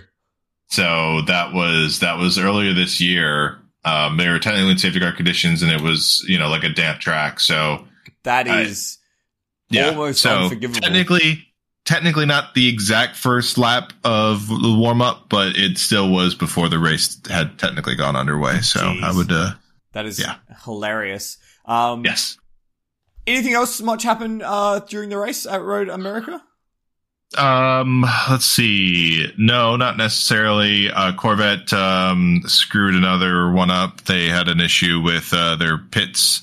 Uh, they had a minimum fueling time violation that they had to then do a stop and go uh, I believe. Uh, they ended up manage. They managed to get per, like within 20 seconds again, or like less than 20 seconds with the leads. They were definitely closing, but uh, I believe they settled for third. So that was unfortunate. They definitely had that one pretty handily in the bag. I think. I didn't think that Aston Martin really had anything for him. So yeah. um, and uh, let's see the other the other classes. Uh, Thirty one. Um, who is it? Sims, I think, binned it in the actual warm up, the fifteen minute warm up before the race started, and they uh, the Action Express boys did a crazy job getting that thing repaired and able to race. They had to start from the rear Yeah. lost their pole. I thought they would have had a shot to actually contend with the Porsches, but yeah, Porsches just ran away with it. Um, and yeah, I mean, we we, uh, we saw some, we saw the Michael Shank, Ray, Meyer Shank Racing 60 close up the Acura, but couldn't do anything. Traffic really impeded the Porsche at the end. Um, and yeah, Campbell kind of under underscore or uh, underplaying his role, saying basically that like he had really easy traffic at the first half of the race, and it started to fall away from him, uh, traffic wise by the end. But I I don't know. I mean, it didn't seem like he was. It didn't seem like a lot of people were were affected that much by traffic. He was. It looked like he was steadily pulling away, bef- even when they weren't dealing with traffic. So Yeah. yeah, they just seemed like they had uh, they had everybody's number. Nice. I, I'm glad to hear that Campbell is doing good things in that Porsche seat because I, I was, I, I was a bit disappointed that he missed out on a, on a drive at Le Mans. Um, so the fact that he's, you know, putting his hand up and saying, "Hey, I can still drive this car properly," good is, you know, good. Um, in my Yeah, opinion. it was a great stint by him. Yeah. Um, I also saw that Ben Keating won again in LMP2. Now taking the LMP2 class lead, which is just so Ben Keating. Uh, yeah, LMP2 was just a mess. Everybody was firing off. Uh, um, I I don't want to say it was a mess. I would say LMP3 was a mess. They, there was just so much carnage in LMP3, and it was mostly just car, LMP3s going off. like, but one of them, I, I'm diverting from LMP2, but one of them like went off at the end of uh, the carousel. yeah. I mean, just sh- shot off the track. It looked like he was doing like a hundred miles off the track. Fire. and like but like he crumpled the front of it like pretty i, I don't want to say he hit the crash structure but it was i don't even know how he got that car back Um, it didn't even look like there was too much suspension problems. Just the, the, all the body work was all just completely smashed in into the nose. So, but yeah, that was the, I think that was second place at the time. Jeez. There was a lot of like, a lot of crazy stuff. I think the leader had spun at, at one point. Um, but yeah, so LMP3 was a mess. LMP2 was a little bit more controlled, but you still saw a lot of, lot of mistakes in LMP2. And, and of course, you know, like Ben Keating's just not going to. So yeah, because he's Ben Keating And, um, and he's good. Yeah, Um, yeah, it was solid. Yeah. Okay. So I kind of want to move on from talking about Road America. I know. I'm sorry. Uh, I want to talk about the new IMSA season that's just dropped. Um, the the calendar for 2024 was one of the big talking points of the weekend. Uh, for the IMSA championship, um, they are maintaining a 12 round season um, across the IMSA events uh, for their classes. Um, one of those is just a uh, St. Petersburg race. Um, and sorry, uh, yeah, one of them is just for the um, like the VP uh, fuels lowest category of the rung. Um, at St. Petersburg. Another one is uh Michelin Pilot Challenge and the VP Fuels series at Mid Ohio, and then 12 races for the IMSA WeatherTech Sports Car Championship. Um, an expanded endurance championship, Cookie. Uh, we've got a fifth endurance round, this time at, uh, Indianapolis Motor Speedway, which is cool. Uh, thoughts on that one? Do I have to? Okay, like, that's fine.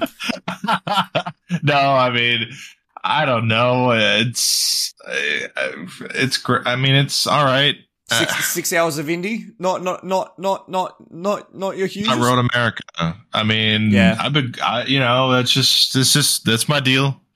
Uh, I mean, I feel like that or Laguna Seca should be getting some more hours in it. Um, you know, and Indy, Indy just feels like it would be a nice sprint race or like it, combined with IndyCar or something like that. Like uh, it's just, But I don't but know, um, think of think of Penske. What what what will Penske do if there's not a six hour endurance race at Indianapolis? I mean, I'm, I'm, I'm fine with the fact that he's able to help like support the championship with this round enough to, I guess, a lot for an extra endurance round. Like I, I it just, you know, it's just, it's, it's what Roger Penske wants. So it, you know, it's not necessarily like what, I don't know if all the fans would necessarily agree with like this. Obviously, people in the in the area that can go to this or can travel to this are going to appreciate it. Um, but yeah, I don't know. It's uh, the the thing that'll probably help soften the blow is just seeing all the infield stuff because it seems like they're going to be opening up a lot of the infield for camping, and so at least from that aspect, it's something that people can go to, and that's that seems like that would be pretty cool to be able to do that. Um, but it's just the track is not really my favorite at all, and You don't have to be kind, Cookie. yeah, it's like I just I I think Road America deserves that. I think, like I said, um, you know, whatever we're calling Laguna Seca now, you know, I, I believe it is Raceway. Raceway in Laguna Seca. I think that would that would be an amazing six hour race. It's just it it sucks to see it have to be Indy, and it sucks to see that like like if it weren't for Roger Penske demanding this and demanding it be at Indy, we probably would only just still see four. And it's like I don't know, it just. I'm It's- not, I, you know, like I, what, what, you know, what am I saying? There's more racing. It's another endurance round. It'll, this will be interesting to watch. It's just, you know, I, I like the picture I'm getting is like an hour four. I'm watching them go through like the first chicane in the infield. And I'm like, is this going to be like entertaining? Like, is this like, Oh, you know, uh, we'll, we'll find out. We'll find out. We'll find out. Um, the addition of Indy has come at the expense of Lime Rock. Um, so Lime Rock won't be on the calendar next year as a GT only event. We will still have the GT only event at Virginia International Raceway, which is awesome. Um, but that is, that is one part of the schedule that I wanted to talk about. The other part is that, um, there's quite a lot of clashes between the IMSA calendar and the already announced uh your endurance major endurance races for next year, including the WEC, including the uh the 24 hours of Spa and the 24 hours of Nürburgring. So here's here's just a quick rundown from the Daily Sports Car uh, article. Um, there are multiple schedule clashes with the 2024 WE season. Long Beach will be run in the same weekend as April as the WC race at Imola. The race at Laguna Seca is scheduled as the same weekend as the six hours of Spa, and the weekend at Canadian Tire Motorsport Park is being held at the same dates as the WC return to Sao Paulo.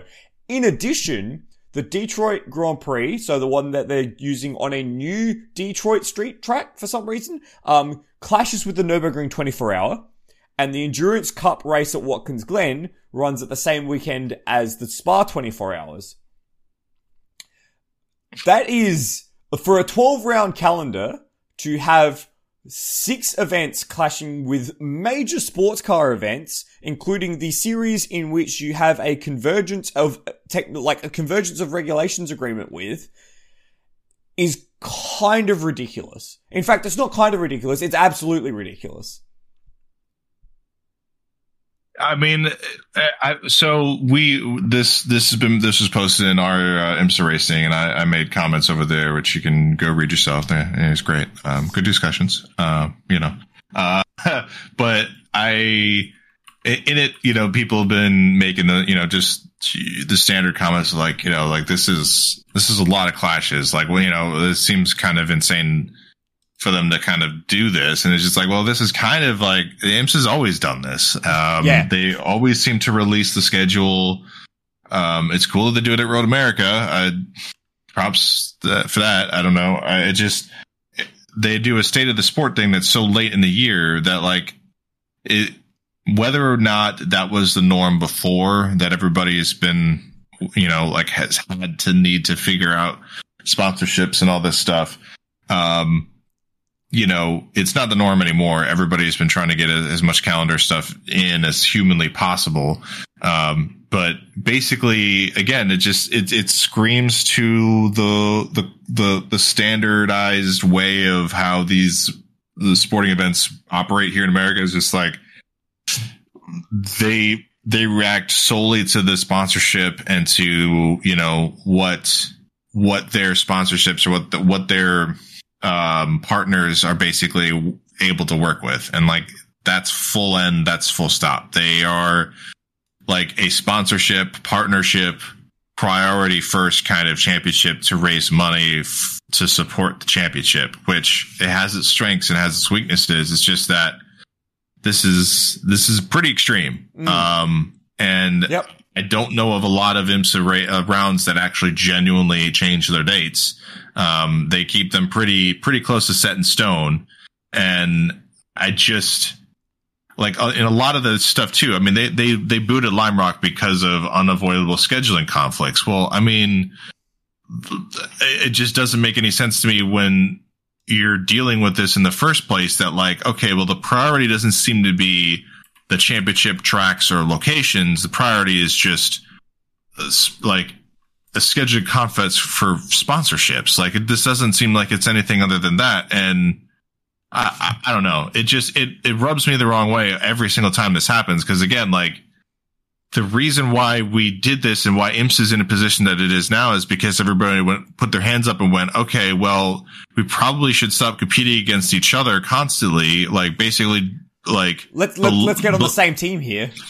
Right. Yeah. Like what constantly watering down the product because we want to, you know, have our cake and eat it too. So they merged to make, you know, like the USCR at the time and now the WeatherTech, you know, championship. So it's just, it's confusing to me that IMSA's got to this point where it can wield significant amounts of power, yet chooses to do so and like do it directly at its quote unquote competition internationally, which is we're not really it's not supposed to be competition anymore. Yeah, like well, uh, it's it, it just seems a bit you know mindless brainless. And like you know if you look at if you say that the IMSA championship it, who are the customers of the IMSA championship? It's not necessarily the people watching it's the people competing. It's the manufacturers. You know the manufacturer pay what like a six figure buy-in to get into the series?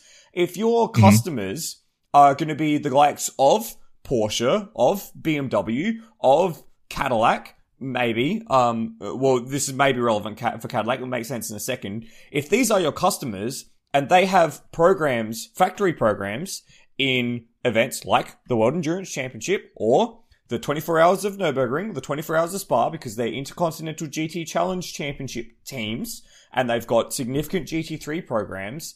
What service are you doing to your customers who are paying to race in your series if you are then saying, we're like you can't race in that because we're scheduling an event on the same weekend. Like you think of the amount of drivers uh, for particularly for BMW and for uh, for Porsche who would have already been thinking about or been timetabling in events in the WEC or in the 24 hours of Spa, the 24 hours of Nürburgring.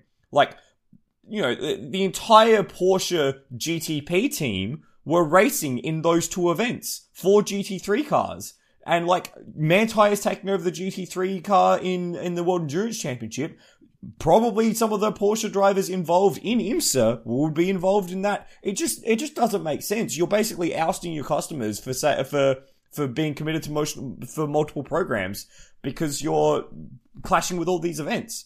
And like, I'm sure it's not just Porsche and BMW who are in this boat as well. Lamborghini, if they get their GTP program running as well, like, if it's an Intercontinental GT Challenge, they're going to be racing in those events and they're racing in the WEC. Like, if Honda uh, or, or Acura starts their GTP or their hypercar program, if that's something that happens, they're going to have to make a choice between IMSA and WEC. Well, they're probably not going to now. They're probably just going to say in GTP and IMSA because, well, like if half the rounds are going to clash with WEC events, well, then how the hell are they going to get an infrastructure built up for the WEC? Like, it just doesn't, yeah. it doesn't make sense. It's not very, like, friendly. it's a very unfriendly yeah. schedule. And right. yeah, like it's just, right. I mean, it, and it's a gamble. It's it's just basically like, do you know what do we prioritize first? And they clearly are pri- trying to prioritize their sponsors and and the people that are paying or helping them pay the bills, which is you know uh, it's understandable to a degree. It's just that the level at which they're going about this is is again extreme when it comes down to the fact that like a lot of the same driver talent pools and teams and, and again like their customers direct customers as you say are going to have to start making choices and it's just kind of not in the spirit of where we're heading or what we're trying to do here in any of the other series around the world. I mean, you, you know, you talk to Stéphane Ratel and you talk to, you know, the ACO guys, FA guys, like they're, they're, yeah. Yeah. I mean, like they're trying to make things as as more inclusive as possible because I, I, think that they're seeing dollar signs when it comes down to having massive grids, having lots of talent, attracting a lots of you know sponsorships and partners due to that you know a success. And realistically IMSA is just trying to carve their own out of it but doing it in a way that it's not you know like it's it's making themselves look bad but we should understand that because they're just chasing sponsorship. And it, it just it, it, sucks because again like you know they're nobody's beholden to the fans even though like that's what everybody says. But like at the same time i mean they're not beholden you know, to the fans. They're beholden to their stakeholders cookie. Right. Yeah that's right. That's right. That's that's the perfect word to use because yeah. you don't never mind. But yeah it's um yeah I, I just it doesn't feel very friendly, like you said, and it just it doesn't feel very like in the name of sports cars uh, that we've been trying to do for well, however long. In the name of like, convergence, like you know, yeah. the whole point of getting everyone onto the same regulations was that you could have teams come over to the other event, whether that be GT3 or in uh, or GTP or Hypercar, come over to the other series and race. If you're going to make it harder for them to do that, then what is the point of having convergent regulations? Right, right, exactly. It, it, it, it again, like, and, and it wasn't explained. There, like, the thing is, is like, John is always full of platitudes. Like he's he's always got you know, not like they're bad, and it's not like he's not doing a good job. It's just that like he's always kind of had an ability to kind of talk around sometimes some of these subjects, especially when he's at Mazda. God, talk trying to trying to like talk down fans that were like, why the hell can we not win these races? Yeah. Like that's tough. That's definitely tough.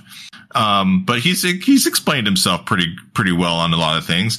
With this stuff, it just doesn't like there's no acknowledgement of the awkwardness that is that has to come from this. Like it's just kind of like, well, you know, this is this is this is the only thing that we could come up with, guys. Like, this is this is it. And you know, like we had some scheduling conflicts. Like, I, it, again, it's not like, of course you had scheduling conflicts. If you if you put all these dates here, that clearly screams that you had lots of scheduling conflicts that for some reason you decided to put them on on the exact race weekend of a major endurance race in some other part of the world. Like, no, duh, you've got scheduling conflicts. Like, what on earth is going on? I think is what people want to know. Cause like, if it's one or two rounds, like, okay, like, I can understand yeah. that because you have a window for the local authorities to have this certain thing. And that's when it's usually been. And that, yeah, like Nürburgring 24 and Spa 24 can shift on their dates every now and then. But like, but like, they've been uh, locked in for over a year now. Well, sorry, not over a year. They've been locked in for a few months.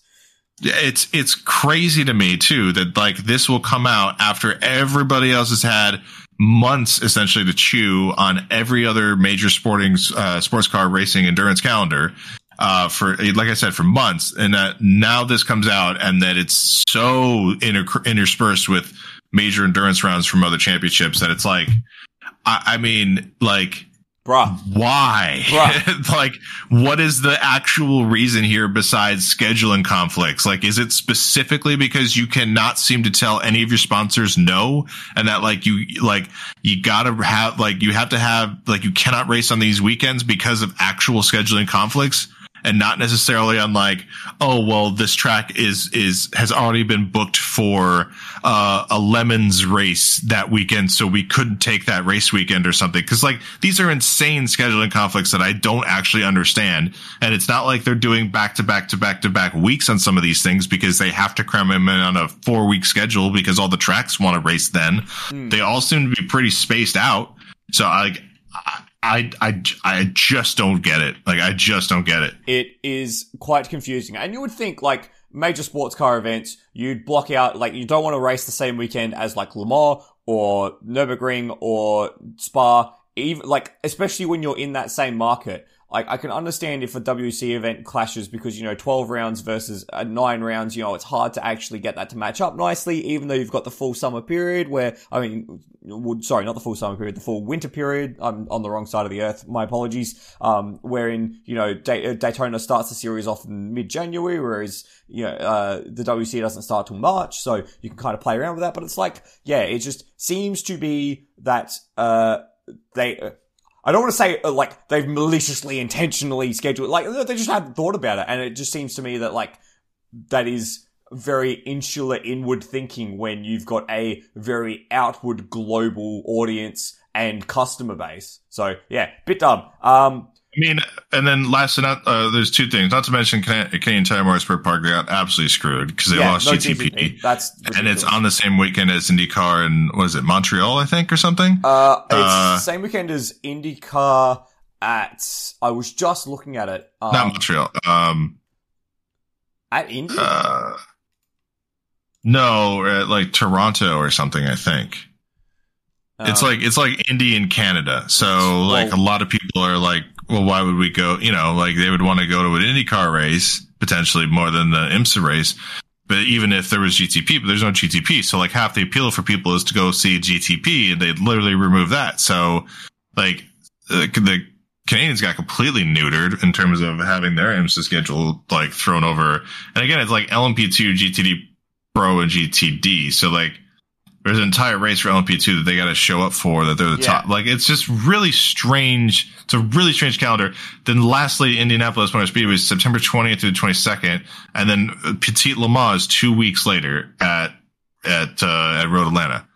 So it's just weird that they now have two endurance rounds where essentially they've got a six hour race and then a 10 hour race two weeks later. Yeah. Like it's not spaced out really kind of after Road America or before Road America. It's like right smack right at the end of the. Wait, did you say that, that, uh, that that's two weeks later? Isn't that the same weekend that, um, that, uh, what's it called? That, uh, the Indy, uh, the SRO Indy, uh, GT World Challenge event is?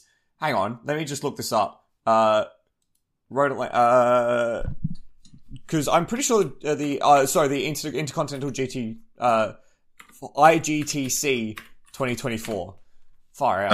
Uh, it'll at October 5th. So That would be a week before. Okay, it's so, so it's a week before. So yeah, they've got Yeah. they've got three weeks between because I because I noticed that the Indy round of the uh, IMSA is two weeks before the Indy round of uh, the IGTC, and so like a week after that, then you're in Road Atlanta. Okay, so that's not the worst, but still, it's only a three week turnaround between the two endurance events there. Yeah, it just it it, it feels it feels weird. It, it the scheduling feels a little weird, and I also then understand too that they're you know Petit's going to be at the the early part of October. They really just don't do mid or or late October anymore for obvious reasons. Because good lord, when they did it in November, that was no not moist. Well, I guess yeah, they did have some uh, tropical storm, but. It was cold, man. It was. It got below uh, freezing, so Shit, we were. that, uh, that sounds awful. yeah, in in Atlanta, Georgia. So that was that was fun. That was super fun. I don't want to do that again. Or Would you would you prefer that, or would you prefer the the time that they had to cancel, or like had to finish the race early because it was just so wet? Oh yeah, that was my first time I ever went to Petit. Nice. I, I had uh, yeah, in the in the when they rain shortened the 2017 Rolex 24, that was my first Rolex. So I I have, I and then also I think the first time I went to Daytona 500, it got rained out on Sunday. I went back Everywhere on Monday, and it got rained out. Yeah, and then- bring the weather. I know. you. It was it literally was Maybe a thing where I was like, well, I'm going to a Europe new when I track. do my like- tour. That's what I'm saying, man. I like I bring the rain. It's like NASCAR's thing where like they've had 22 out of 37 events this year be have be Rain. affected by inclement weather. Yeah, Wow. like just I, I cannot I, I can't believe how many times that NASCAR like has just had rain delays this year, including the the, the Shane Van Gisbergen uh race too. The, the Chicago race that was amazing. Yep. Yes, it was. I, lo- I love that that's the. Shane Van Gisbergen race now. I mean, it's like I mean now he's pro- he's going to be racing full time next year, I guess. So. Far out, yeah, that's a bloody trip. Yeah. Um, he raced in the the truck race uh, last night. Uh, Oh, as- I didn't. I didn't watch that. I didn't watch that. Hopefully, hopefully, he did well. Uh, I, I think he went a lap down late on the race. I saw the um saw his interview post race because yeah, he's like if he, he like just had the chance to do like an oval race before he does the road course, Indy road course next week or tomorrow or whatever. hmm And yeah, so he was just like, yeah, just hook me up with a truck and I want to, I want to learn. And yeah, he said some interesting things about it. But yeah, I'm sad that he's going to NASCAR because it means he's not going to race supercars anymore. Yeah, yeah. Uh, monkey paw curls on that one, bud. Yeah, That was cool Or- to see and- him win NASCAR, but then immediately he's just gonna ditch Yeah, supercars. well, that's because supercars are in a really weird spot at the moment, and it's kind of sucky. But you know, we shall figure that out. Um, hey, Cookie, I think we're at the end. Holy crap! Yeah. Um, it's just tick past one o'clock where I am. Uh, Oh. and Wow. Yeah, between us taking like 20 minutes to start and internet issues on your behalf, yeah, it's been two hours of recording. So I think, I I mean, I'd love to stay up and talk more sports cards with you, but I think we do need to leave it there uh, because at some point I need to sleep and at some point these guys need to stop listening to us. Um, so Perfect. thank you very much for joining me, Cookie. Thank you very much for having me, Michael. And thank you very much, everyone, for listening. We will see you again uh, after a little bit of time because we're in the summer break time, which is nice uh, for you know for us spending all of our nights. Well, for me, spending all of my nights watching sports cars. Um, but in the Yep. meantime, I hope you are enjoying yourselves, enjoying your summer or season wherever you are around the world, and have an awesome time. Thank you very much for listening. I've been Michael Salvo. Peace out. Yazoo!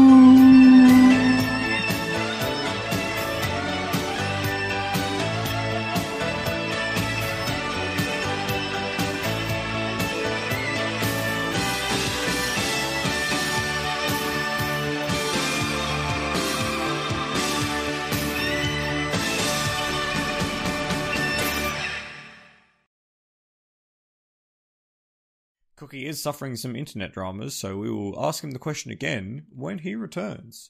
In the meantime, enjoy me, I don't know, making a funny voice to all zero people who are listening to this conversation right now, because no one turns up for our live shows anymore, which is kind of sad. But that's okay. It just means that we get to talk about things that other people shouldn't know about, like the fact that uh, things that I'm not even going to risk saying.